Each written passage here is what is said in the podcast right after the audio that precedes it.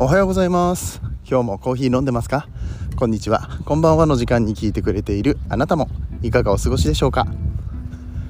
さてこの番組はコーヒー沼で泥遊びと言いましてコーヒーインフルエンサーこと私翔平がコーヒーは楽しいそして時には人生の役に立つというテーマのもとお送りしております。毎日15分くらいのコーヒー雑談バラエティラジオでございます。皆さんの今日のコーヒーがいつもよりちょっと美味しく感じてもらえたらいいなと思って配信をしております。今日もどうぞよろしくお願いいたします。はいということで相変わらず今日も外からね、えー、お家から最寄りの駅に、えー、向かうまでの間に収録をするわけなんですけれども思った。やっぱりねこれ結構しんどい。うん、あの喋るのがというか息継ぎが苦しいけどうんちょっと慣れてきてるところがあっていや慣れない方がいいんだけどさ、うん、なんかねこれ結構なトレーニングになってるんじゃないかって思い始めて。ね、こんなんトレーニングしてどうすんねんって話ではあるんですけどちょっとその歌を歌うとかあ楽器を吹くとかに近いかな、まあ、楽器って言ってもこの笛とかね、まあ、僕は昔サックスやってましたけど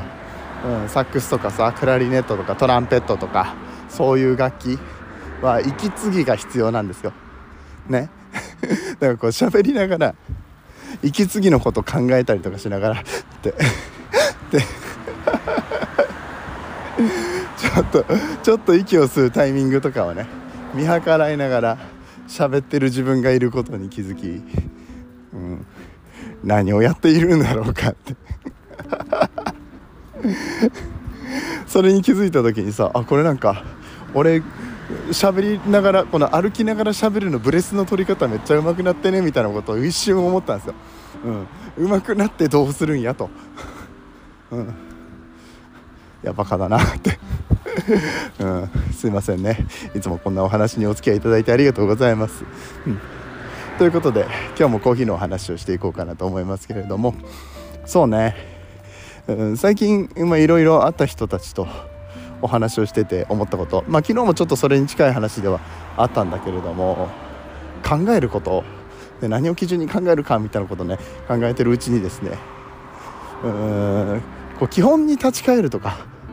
うん、あとなんか昔学んだことをもう一回、うん、考えてみるとか。いうことは結構大事なんじゃないかってことを最近また思い始めまして、うんまあ、どんな話なのかなと、えー、いうところで本編を聞いていただければと思います。それでは本編やってまいりましょ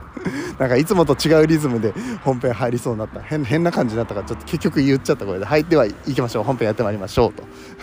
本編やってまいりましょう。言わないとなんか、うん、その前段が進まないみたいな、うん。まあ、どうでもいいですね。ごめんなさい。はいはいはい行きます。この放送は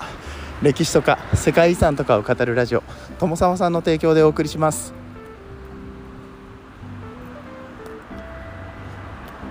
本当ねいろいろ考えてて、うん、結局こうぐるぐる回って最初の考えに戻るとかいうことって結構あるんですよ、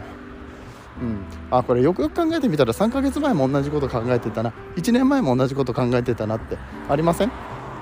でそういうのが、うん、決してただ戻っただけではなくいろんなところを巡って戻ってきてでそこにまた行き着いたというかこれなんか同じところぐるぐるぐるぐる回っているようで、うん。まあ、ただ回ってるだけじゃなくてね上に向かって回ってるんじゃないかと僕は思うわけです螺旋階段を登っているような。あれまたこの景色に戻ってきた。だけどちょっと視点が高くなってるっていうのをまあいろいろな人の助けがあったり経験があったりして、うん、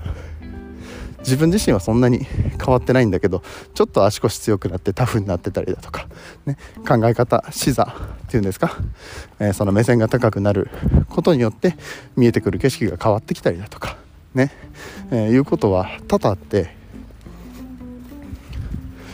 うん、なんかそういうことを考えさせられることがすごく最近いっぱいあったんですよ。結局自分のやりたいことってそんなに変わってない。自分の思想みたいなのって変わることもあるよ。もちろん大きく変わるインパクトのあることっていうのももちろんあるんだけど自分自身のパーソナリティというか中にあるものってそう簡単に変わんないよね。まあ年取れば取るほど余計そうなんでしょうけど。うん。ってなった時に土台ってめちゃくちゃ大事だなって基礎にある部分、うん、ここの考えのところとか、まあ、知識とかもそうですけどここだけはしっかりしとかな。他のところはなんか多少フラフラしててもさあの調整できるんですよ。ね。うん、まあその何ていうんですか家建てる時なのか、まあ、積み木でもいいですよ。積み木とかの家建てる時でもさレゴブロックとかでもそうじゃないですか。土台は後から手直しができないんですよ。まあ、あのできないっていうと全くできないわけじゃなくって、うん。まあ、ちょっと補修工事をしたりとか、うん、こうあるある程度の手直しとかできるかもしれないですけどここの部分ってやっぱり最初に気づいたものが基本になって、まあ、そこからなんだろうな補強みたいなこととか、まあ、常にこう振り返って立ち返って、えー、そこの部分を土台の部分を見直していく。大丈夫かなって点検をするとかね。いうことが、えー、できるとあこれで大丈夫だったなって思えた時にまたあの前向いて進めるんですよ。一回振り返ってあげる、うん、みたいなことはねできるといいのかなって、うん、とっても最近思うんですけど。全然あれだね。コーヒーなんでコーヒーでこの話になったんだっていう ことになってくるかなと、うん、さっきからずっと抽象的な話ばっかしちゃって。すいませんけど。まあでも分かる人は分かってくれるんじゃないかなと、うん、分かんねえよって思ってる人はなんかごめん俺の喋り方が悪いと思う。も う喋り方が悪いけどでも多分言ってることは割と正しいと思ってて、うん、そううまくもうちょっとうまく説明したいなと思います。でねえー、っとまあいろいろ考えてて今日も昨日か。昨日なんかローソンのさポンタカード知ってます？ローソンのポンタカード持ってる人ってなんか会員の価格っていうかポイントカードでたまったポイントをあの会員限定の価格価格じゃねえの何ていうの？普通200円とかするものがなんとポンタポイントだったら100ポイントでもらえますみたいなそういう引き換え券とかを発行してるんですよ、うん、でそれを結構僕は活用してまして。で昨日はえー、ドトールのチルドコーヒーをいただいたんですね。お値段多分230円ぐらいすんのかな、えー、みたいなのがなんと100ポイントでいただけるというそういうお得なシステムを使いまして。買ってきたんですけど、えー、そのえその商品の名前がコーヒー香るカフェラテなんですね、うん、コーヒー香るカフェラテです、うん。もうもはやコーヒーが香らないカフェラテはただのミルクなのではって。思って。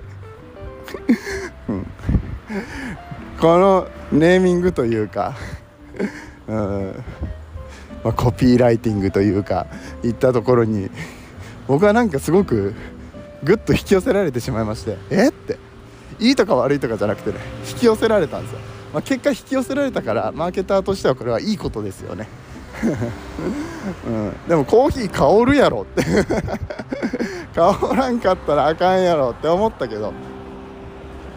あのそれ姉妹商品っていうかねラインナップとしてもう一個出てるんですよ。それがミルク香るカフェラテ、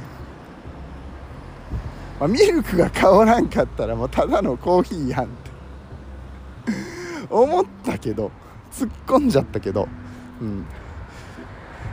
だけどそこに入ってるものを強調する、まあ、だから二重に言うってことはさ多分ビジネスマナー的にはさほら敬語を2回重ねたらあかんとかあるやん、うん、そういう常識的なことにとらわれてるとあの発想は出てこないんだろうなって思うけどでも同時にコーヒーってカフェラテって何でできてるんやったっけって思った時にコーヒーとミルクやん。じゃあコーヒーの香りが高いカフェラテっていいよね。とかミルクのまったりさが強調されてるのっていいよねって。いう風にまあ多分企画会議でいろいろ話されたりとかもしたのかなって、うん、当たり前のことですよね。当たり前のことすぎて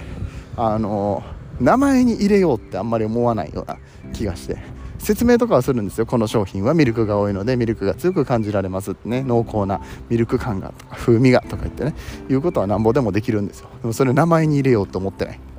あそっか。名前のところに入れてもいいんや。ってなんでやろうって。さだってさその分かりやすい名前にしてあげた方が絶対いいわけで。うん。でそれが一番ねその目につくところでパッと見てあそうなんや。これはじゃあコーヒー香るカフェラテやからあコーヒーが濃いめなんやなって多分勝手にみんな思ってくれる、まあ、もしくはその満足度がコーヒー好きのためには満足度が高いんやろうなとかミルク香るの方はああじゃあコーヒーよりもミルクの方が強めで私はちょっとコーヒーは薄めのカフェオレが好きだわみたいな人はそっちの方がいいわけで、うん、そういうのって多分常に基本にね立ち返っていく。新しいものをどんどん入れてアップデートしてい、えー、った上でやっぱり元に戻ってきた時に重みが違うんですよね。ズドンって。入る。っていうのをすごく自分では思ったんだけどどうでしょうこれ聞いてる方。なんとなくわかるかな。そんなことねえよって思う人もいるし多分。これあくまでも僕の感覚やから。でもやっぱり土台がしっかりしてたからこそこれはあの一理あると。考え方の一つとしては一理あると思ってるので、うん。まあ、そこに行き着いたわけです僕は。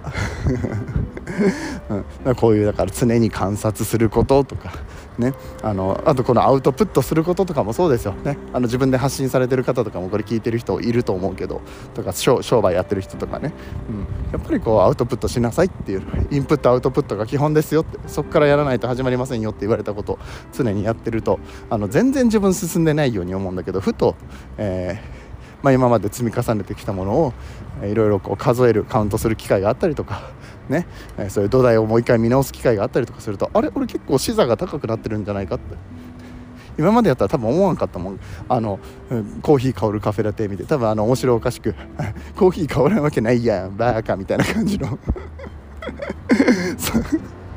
小学生とかやったらそうなるやん。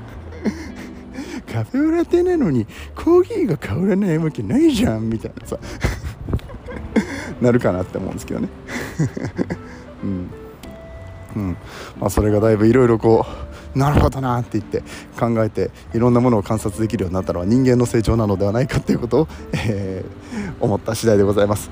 あのこれに限らずね他にもいっぱいそういうことを考える機会があったんだけど一番いい、えー、材料だなと思って取り上げさせていただきました。また他のこともね、えー、皆さんに共有して、えー、なんか少しでも学びになれば、はい、コーヒーにまで泥遊びはね学びにならないとおなじみですけれどもね。実はちょっとだけ学びになってるっていうところを気づいて気づいてくれなくてもいいや別に、うん、なんかあの僕のあの勝手な自尊心として発信させていただければと思いますのでね引き続きどうぞよろしくお願いします、えー、ではでは今日のところは終わっていきたいと思います。皆さんにとって今日という日が素晴らしい日でありますようにそして素敵なコーヒーと出会えますように。お相手はコーヒー沼の翔平でした。次はどの声とつながりますか？